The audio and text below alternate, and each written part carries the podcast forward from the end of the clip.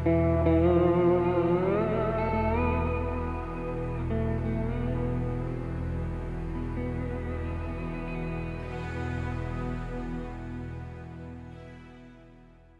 عزیزان و دوستداران شعر و ادب پارسی ایران زمین.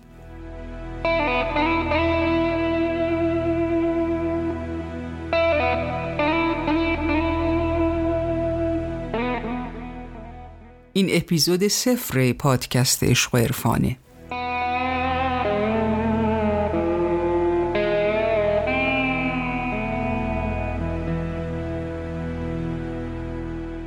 من شیوا خونیاگر با سی سال سابقه کار در گویندگی و بازیگری و همچنین علاقه مندی به ادبیات و شعر فارسی سعی بر اون دارم که شما عزیزان رو با اشعار فارسی شاعران والا مقام ایران آشنا کنم.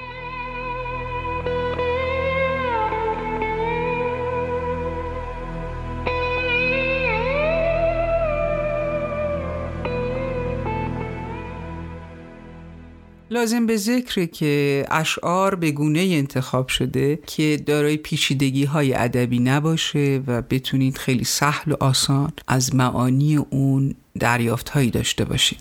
بیشتر مزامینش عاشقانه خواهد بود.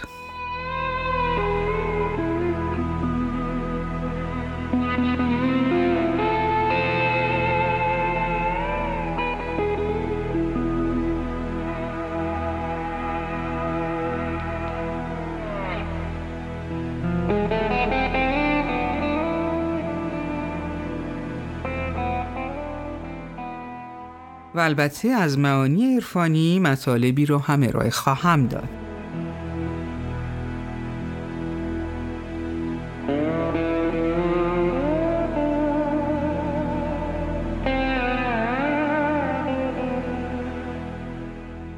امیدوارم بتونم در این راستا با شما ارتباط خوب و شایسته برقرار کنم و مشتاقین زیادی داشته باشم.